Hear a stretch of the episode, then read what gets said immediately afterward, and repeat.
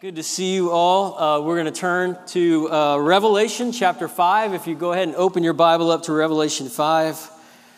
And while you're turning there, I just want to say how much of a blast it has been to get to be with you all. Um, I love you guys. And isn't it an amazing thing how you discover wherever you go in different ways, you meet strangers and you find out you're all in the kingdom, and instantly it's family? And I just once again, I don't know why, after all these years of being a Christian, it's like it happened again. Like they, everything feels like family. So singing with you, fellowshipping with you, enjoying meals with you, feeding on the Word together with you. weren't this morning sessions just amazing? So so good. My hand was flying. Uh, my heart was burning. It was just an, an awesome, awesome morning. So i I'm leaving tomorrow morning, hopping on a plane, and I am just deeply edified by you, brothers and sisters, and just want to cheer. I'll be cheering you on from Birmingham, Alabama. Um, my, I told you last night, kind of just showed my hand where I wanted to go with last night's session and tonight's session, and here's how they fit together glory in the church, last night from Psalm 48, and the church in glory, Revelation chapter 5. So if you would, give your attention, please, to the reading of God's Word. I'm going to read this whole chapter to us. Then I saw in the right hand of the one seated on the throne a scroll with writing on both sides, sealed with seven seals. I also saw a mighty angel proclaiming with a loud voice, Who is worthy to open the scroll and break its seals, but no one in heaven or earth or under the earth was able to open the scroll or even to look in it. I wept and wept because no one was found worthy to open the scroll or even to look in it. Then one of the elders said to me, Do not weep. Look, the lion from the tribe of Judah, the root of David, has conquered so that he is able to open the scroll and its seven seals. Then I saw one like a slaughtered lamb standing in the midst of the throne and the four living creatures and among the elders. He had seven horns and seven eyes, which are the seven spirits of God sent into all the earth. He went and took the scroll out of the right hand of the one seated on the throne. When he took the scroll, the four living creatures and the 24 elders fell down before the Lamb. Each one had a harp and golden bowls filled with incense, which are the prayers of the saints, and they sang a new song You are worthy to take the scroll and to open its seals because you were slaughtered and you purchased people for God by your blood from every tribe and language and people and nation. You made them a kingdom and priests to our God, and they will reign on the earth. Then I looked and heard the voices of many angels around the throne, and also of the living creatures and of the elders. Their number was countless thousands plus thousands of thousands. They said with a loud voice, Worthy is the Lamb who was slaughtered to receive power and riches and wisdom and strength and honor and glory and blessing. I heard every creature in heaven, on earth, under the earth, on the sea, and everything in them say, Blessing and honor and glory and power be to the one seated on the throne and to the Lamb forever and ever. The four living creatures said, Amen. And the elders fell down and worshiped. Let's pray.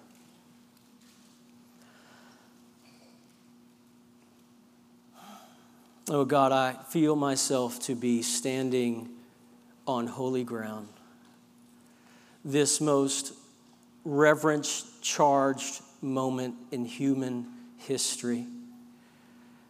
And I pray that you would fill our hearts with a sense of the glory of who you are and that that would motivate us to live on mission and spread your fame to the ends of the earth. We pray in the name and for the glory of Jesus Christ. Amen. Do you ever feel wonder?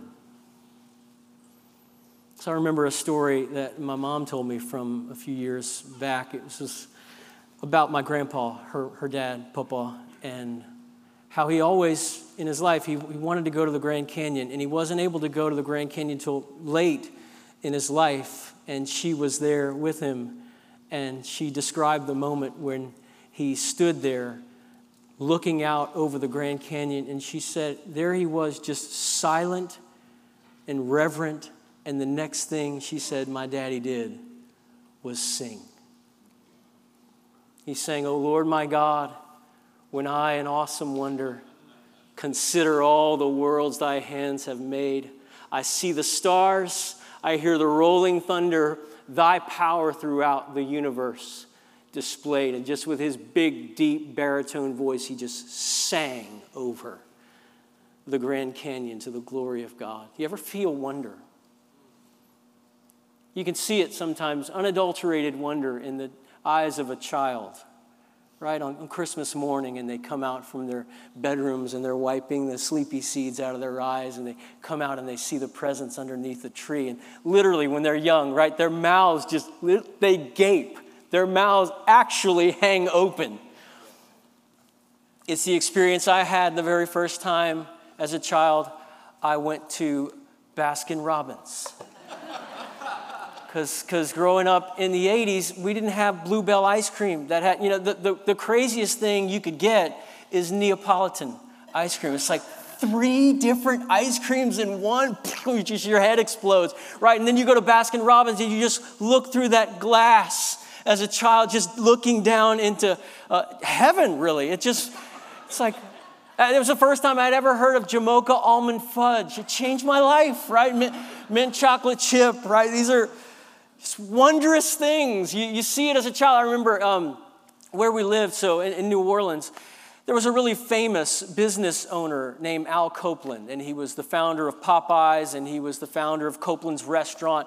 And everybody knew where he lived. He lived on Folse Drive, and everybody knew where he lived because we all drove there during the season of Christmas because he had 250,000 lights in his front yard. And this is in the 80s. He had, he had reindeer with animatronic legs in the 1980s.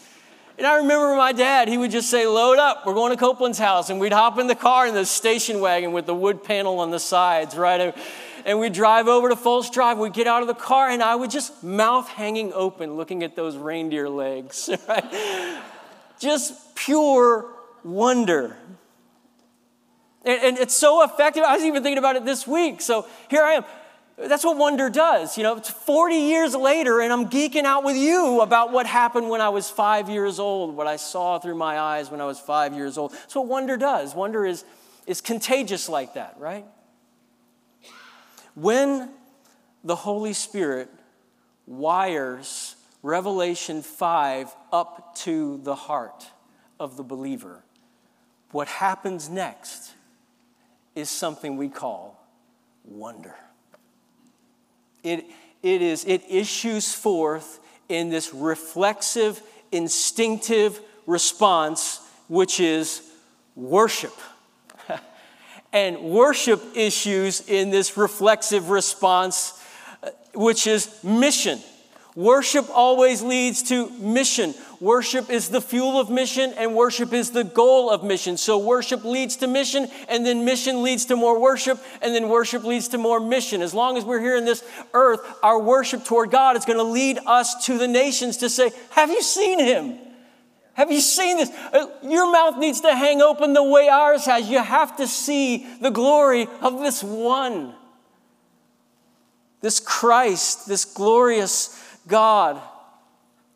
The, the essence of the Christian life, friends, and we heard this yesterday morning, my, my brother's fine message on Isaiah 6. So, the main idea of which is just this that the whole of the Christian life is driven by what we behold. Everything in the Christian life is downstream of beholding the glory of God. It's not a purpose driven life, it's a glory driven life. We see him. So, what explains Isaiah saying, I'll go? and God tells him, hey, by the way, just so you know, full disclosure, they're not going to listen. Their forehead is going to be like iron. I promise you, it's going to be frustrating. And he's like, listen, just tell me where. And the reason for that isn't that he read a book on evangelism, it's not that he took a missions class at seminary. What happened to Isaiah that said, just tell me where? Literally, name the place. What happened? He saw the Lord. It's beholding driven, it's glory driven. We see glory and the rest is history.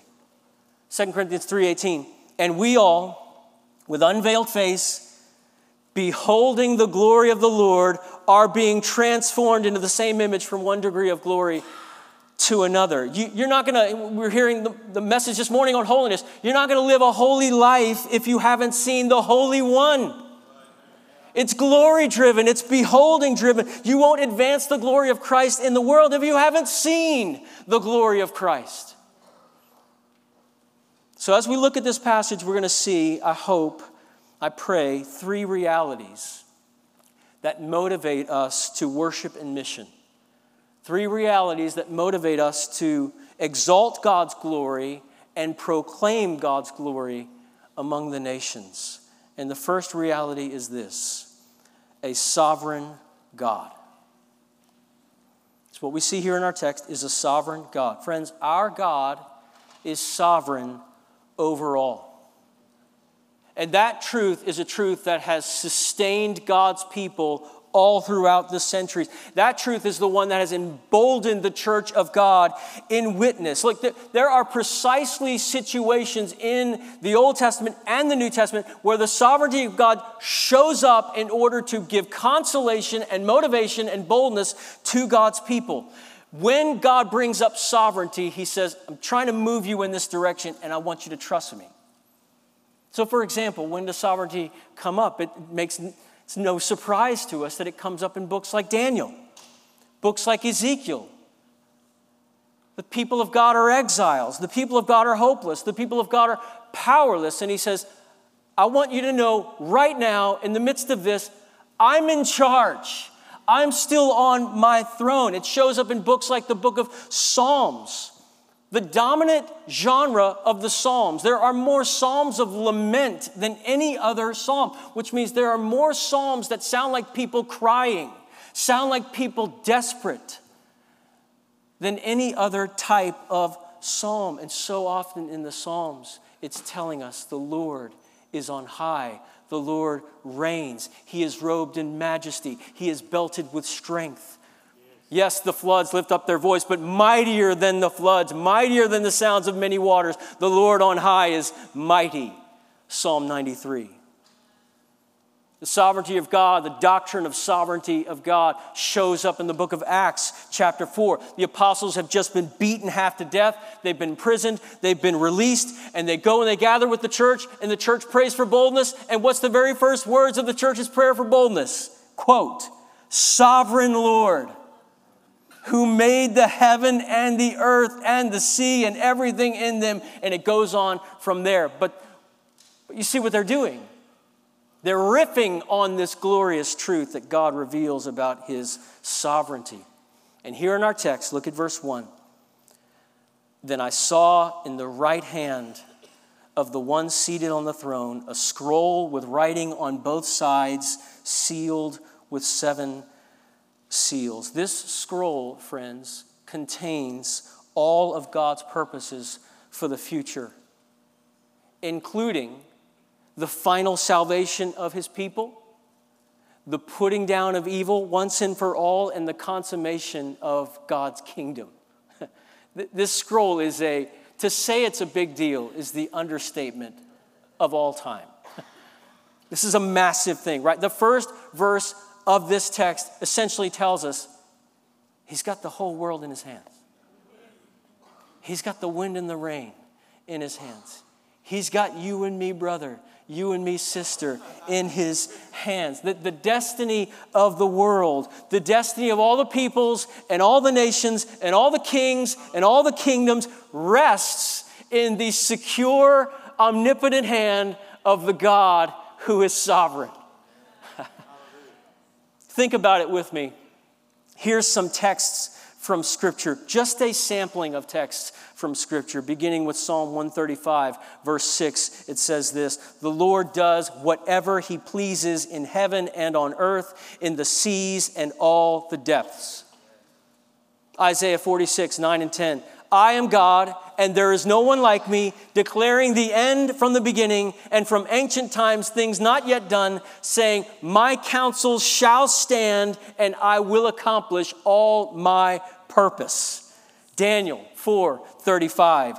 All the inhabitants of the earth are accounted as nothing, and he does according to his will among the hosts of heaven and among the inhabitants of earth, and none can stay his hand or say to him, what have you done? There's something about just reading scripture, isn't there? Second Chronicles 20, verse 6. O Lord, God of our fathers, are you not God in heaven? You rule over all the kingdoms of the nations. In your hand are power and might, so that none is able to withstand you. Really, this message, we've already sung it in worship. I'm so thankful for the, the worship team just discerning tonight because while I'm singing the songs, I'm like, that's the sermon. you have no rivals, you have no equals. Yours is the name above all names, yours is the kingdom, yours is the power. Glorious truths that sustain the church. How much, you think about this, how much of our worry and anxiety is owing to the fact that we have a small view of God? And ironically, a comparatively large view of ourselves. There's a book that was written many years ago by a counselor named Ed Welch. And it was on the subject of the fear of man. And I love the title of the book because the title of the book on the sub- subject of the fear of man is when people are big and God is small. God is in charge. God runs the world.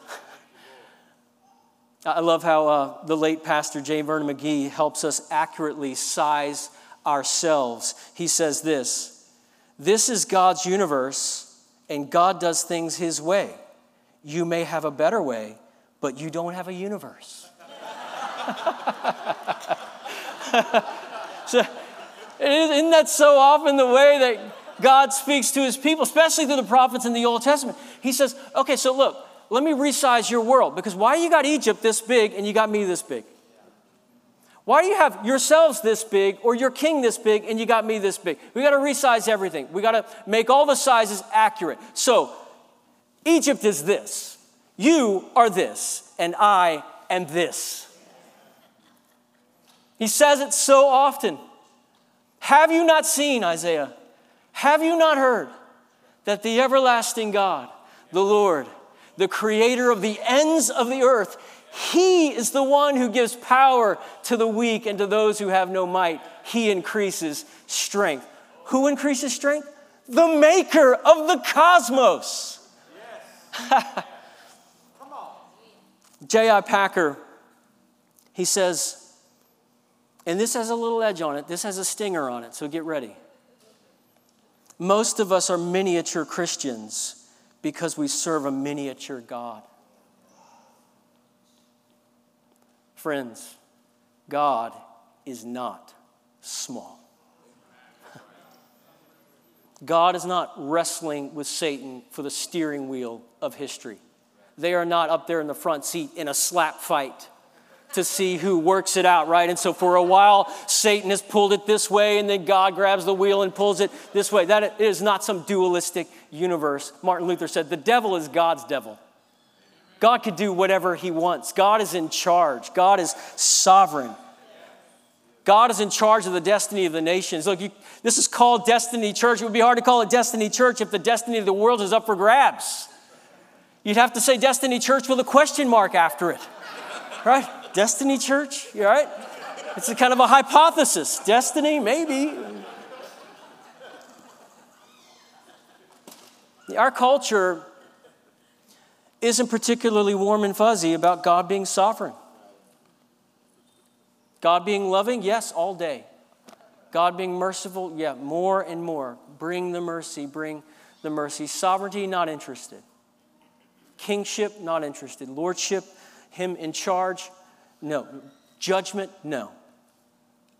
Several years ago, I came across an article announcing a new sort of holiday. And the article began this way quote, Ready for a day to honor blasphemy? According to press reports, September 30th is set as the observance of the first ever International Blasphemy Day.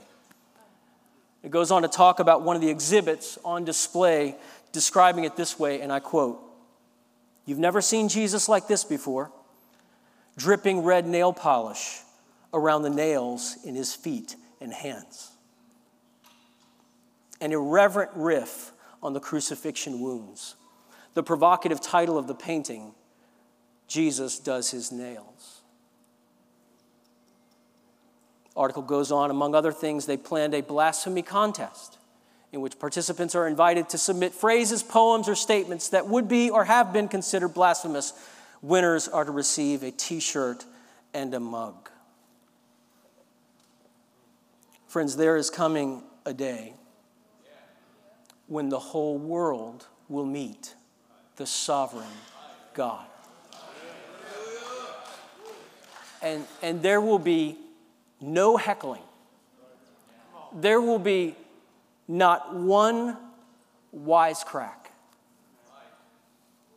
Nobody will be too busy to notice. Everything will stop. He tears through the eastern skies. God will be utterly unignorable on that day.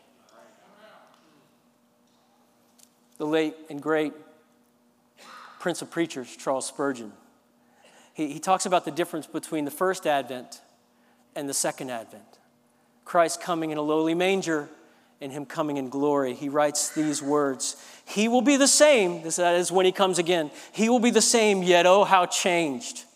Where now the carpenter's smock? Royalty hath now assumed its purple. Where now the toil worn feet that needed to be washed? They are sandaled with light. Where now the cry, Foxes have holes and birds have nests, but I, the Son of Man, have no place to lay my head. Heaven is his throne, earth is his footstool. Ah, who would think to recognize in the weary man full of woes the King eternal, immortal, invisible? He is the same, but yet how changed. You that despised him, will you despise him now? Our God charts the course of history. He raises up kings, he brings them down. The king's heart is in the hand of the Lord. He turns it like the waters wherever he wants to turn it. He calls the stars by name. He commands the winds and the rain, the snow and the hail. Not a sparrow falls to the ground apart from his will. This is our God. Worship him, or if you don't, don't worship him at your eternal peril. You reckon with him on his terms, or you perish. This is our God. This is our King. He is the sovereign over all the earth. And when he gives the word, every knee bows. And I love how the Apostle Paul, in that great Christ hymn in Philippians 2, he goes on to itemize what every knee means. Every knee in heaven, every knee on earth and every knee under the earth. Satan will be on bended knee, acknowledging through his teeth the glory of the one who claims the name above all names. Mm. Every knee will bow. Listen, listen, this is good news, right? This God who is sovereign over history, who is the judge of all the earth, this God, this is the wonder. He opposes the proud, but what? He gives grace to the humble. He gives grace to the humble. God's favorite thing, just so we're all clear, God's favorite thing isn't judgment. His favorite thing is salvation. so Jesus said, the Son of Man has come to seek and save the lost. The Son of Man has come not to be served, but to serve and to give his life as a ransom for many. The Son of Man did not come to condemn the world, but that the world through him might be saved. That's why Martin Luther would famously say judgment is what God does with his left hand, with his right hand, he saves. And he's right handed. he's right handed. He loves to save. The sovereignty of God at the end of the day is only terrifying to those who insist on self rule.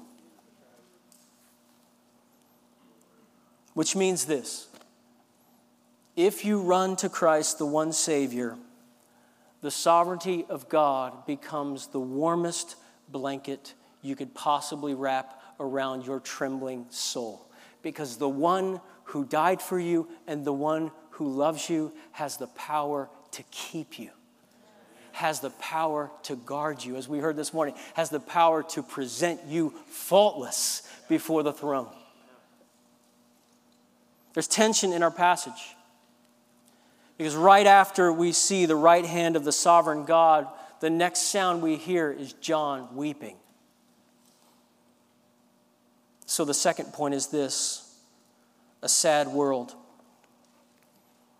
A sovereign God in a sad world. John is weeping there in verse 3 because you see those words no one in heaven or earth or under the earth can open the scroll. So just think about that with me. We already talked a little bit about what the scroll is, so just let's develop the implications of that. If the contents of that scroll announces and doesn't just announce the end of history, it throws the last latch it secures, it, it, throws into motion a new chapter for God's people, a chapter marked by righteousness and peace and joy in the forever kingdom of God and the new creation. It makes sense, right? If that's what the scroll does and we can't get the scroll open, it makes sense that John is weeping. Because that means just sadness. That means we're locked inside in this broken, fallen, sad, tortured world. You think about it you read through the Bible, and the Bible is full of weeping. It is a book of sorrows from Genesis 3 on. From Genesis 3 on, the world is wallpapered in sorrow and suffering and sin. Hannah weeps because she's childless. Tamar weeps because she's been violated and no one comes to her defense. Martha weeps because her brother has died. Jesus weeps over Jerusalem. Peter weeps over his failure. Every moment since Genesis 3, the rebellion of our first parents, written on the walls of our lives are two words sin and suffering. And there seems to be no end of it. No end of sin, no end of suffering. And so we still weep. In continuity with the weeping of the Bible, we still weep here in 2022. I read an article a couple of years ago about things that were going on in Venezuela at the time. An unemployed single mother who couldn't feed her children. She had four children. And given the, the economic crisis, she said, I'm not going to be able to feed my children. My children are going to starve. The heading of the article, she said this I feel like my heart is breaking. The day I read that article, I also happened to read another article that just simply opened with these words Yemen is burning. It's called by some experts the most urgent humanitarian crisis in the world today. Two million people displaced. 22 million people in need of assistance, 8 million at the risk of famine. And I read those two articles about the same time, and I wrote in my journal, A World Weeping. Even this last month, find myself right there in Birmingham. This is not just abroad and elsewhere in the world, it's right here in our own world. I'm in Birmingham and I'm driving down. There's holiday traffic down Highway 280. Uh, There's lots of red lights on our way, and everybody's shopping that day. And so I'm trying to get over so that I can get in the left lane and turn at the next turn or a few turns down. And so I turn my left blinker on, and I see a woman in an SUV behind me, and she kind of gives me space to come on in. And as I pulled into the lane in front of her, I went to say thank you, and I looked in my rearview mirror, and I saw her bawling. I mean, bawling. And because it was holiday traffic and we had light after light, I turned the music off. And there we just moving through traffic so slowly, and I just watched this woman cry. And eventually, a few minutes up ahead, I had to turn left, and I saw her go ahead and drive forward down Highway 280. And the thought that was on my mind was just simply this What happened to you? Why are you weeping? What, ha- what fell apart in your world? You, you live in this world long enough, and questions assault your mind on a regular basis. And, and I think the fundamental question is something like this When will it be over? When is enough enough? When will the sadness end, this grief, right? This dogged our existence since Genesis chapter 3. When will it ever let up? Jesus Christ enters this text at the breaking point of hopelessness. This is why we sing at the Advent season Long lay the world in sin and error pining until he appeared. Look at verse 4. Jesus enters the text at the breaking point. I wept and wept because no one was found worthy to open the scroll or even to look in it. Then, that's the best word in this whole text. Then, one of the elders said, Do not weep. What am I going to do instead of weep? Look. Don't weep. Look. Look, the lion from the tribe of Judah, the root of David, has conquered so that he is able to open the scroll and its seven seals. Someone is coming who will bring sin and Satan and suffering to an end. This is the glorious, blessed hope of the church. He will wipe away every tear. All the pain that we knew in this world will be outweighed a thousand times over by joy. joy so full that it leads all who are in Christ to do the same thing, which leads to our final truth a sovereign God, a sad world, and a song of worship in Revelation 5, so there's this glorious vision of a glorious future, and it's sealed up in a scroll. And inside that scroll is a world with no weeping. So that's inside. If we can get inside, there's a world with no weeping inside the scroll. There's a world redeemed. There's a world scrubbed of all evil and sickness and death and oppression. And the question we should be asking is who's going to pay for that world? We don't deserve that world. We've fallen, we've rebelled. What we deserve is hell. Who's going to pay for joy? Who's going to pay for me to have a seat in the stadium of God's glory? It's got to be paid for. Jesus pays the debt. He pays the debt. Who has the power? Who has the heft? Who has the gravitas to bring history to its climactic end? And here into the text comes a lamb like a lion or a lion like a lamb. John is reaching for words. In other words, he's, seeing that it, ha- it bears the marks of having suffered, but it bears the comportment of royalty, the, the dignity of kingship. And he went in verse 7 and took the scroll out of the right hand of the one seated on the throne. Look, that is either the height of audacity or the definition of awesome. the lamb goes and says, Father, give me the scroll. give me the scroll nobody could open. Hand me the scroll. Christ alone, our Lord, is authorized to say enough to the sin and suffering we've known in this world. That's why Isaac Watts his hymn, Joy to the World, is not actually about the first advent, it's about the second advent. Jesus Christ alone is authorized to say, No more let sin and sorrows grow, nor thorns infest the ground. I've come now to make my blessings flow as far as the curse is found. Jesus says enough. He says enough to sin. He says enough to the grave. He says enough to Satan's lies and accusations. The one who bought us with his blood is the very one who will wipe away every tear. How glorious is this awesome, sovereign Savior? One glimpse of his beauty will extinguish a thousand sorrows that have vexed us in this, in this world. You know, I, I read our passage, and the word that sticks in my head is just the word we began with wonder. You feel wonder? Why do we engage in global missions? Why are we so passionate about global missions? We want the world to hear God's magnum opus in Christ, His greatest symphony. The music of redemption is not heard in every place in the world right now. And what we're saying is, we heard it You've got to hear this. You've got to hear this music. We want our wow to be heard around the world.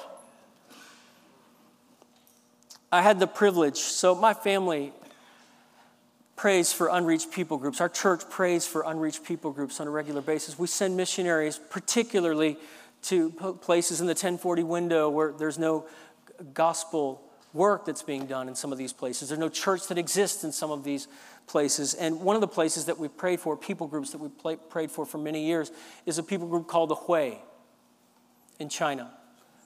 Millions and millions of Muslim people who, the overwhelming majority, have never heard the name of Jesus.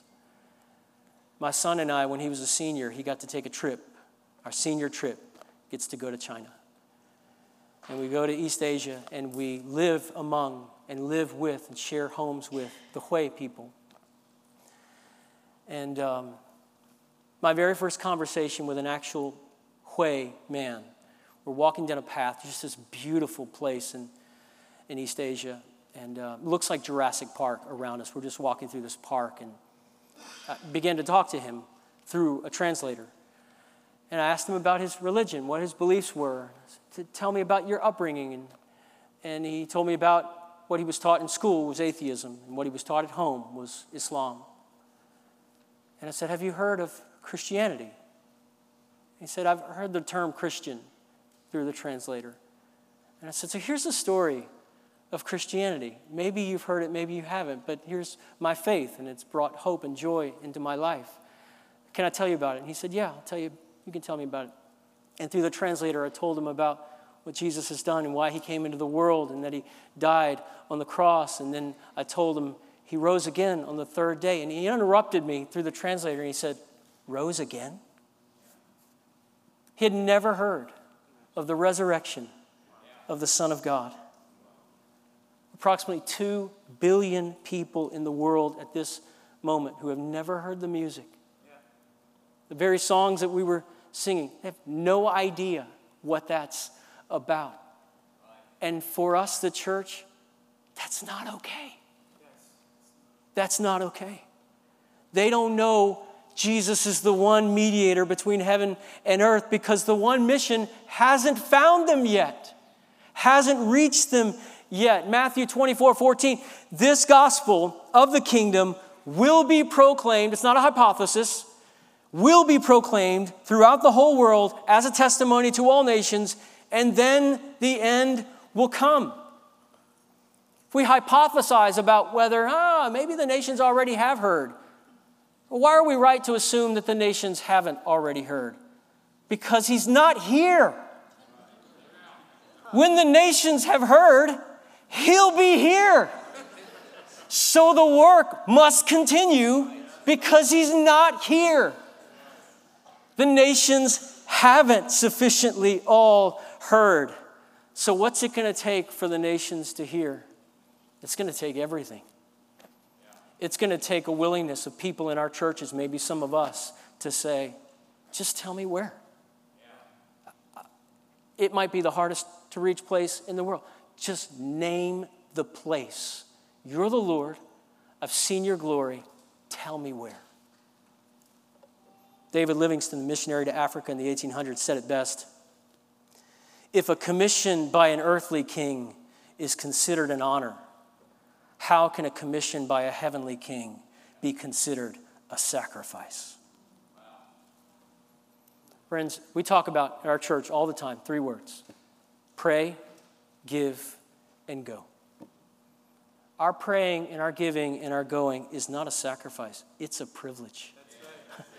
It's let's turn on the music in the rest of the world. The mission isn't guilt driven. I'm not trying to guilt our congregation to the nations, it's wonder driven, it's wow driven.